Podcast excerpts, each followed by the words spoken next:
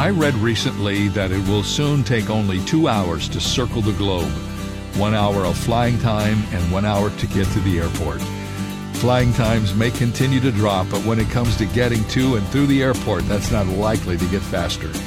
All of us have areas of life that seem to be stubbornly stuck, unwilling to be moved. Maybe it's a bad habit or a resentful grudge against someone. Fortunately, God has promised that with Him, progress is possible. So instead of getting angry in traffic on the way to the airport, ask God for patience and peace. This is David Jeremiah encouraging you to get on the road to new life. Discover God's possibilities on Route 66. Route 66, driving the word home. Log on to Route66Life.com and get your roadmap for life. That's Route66Life.com. Route 66. Start your journey home today.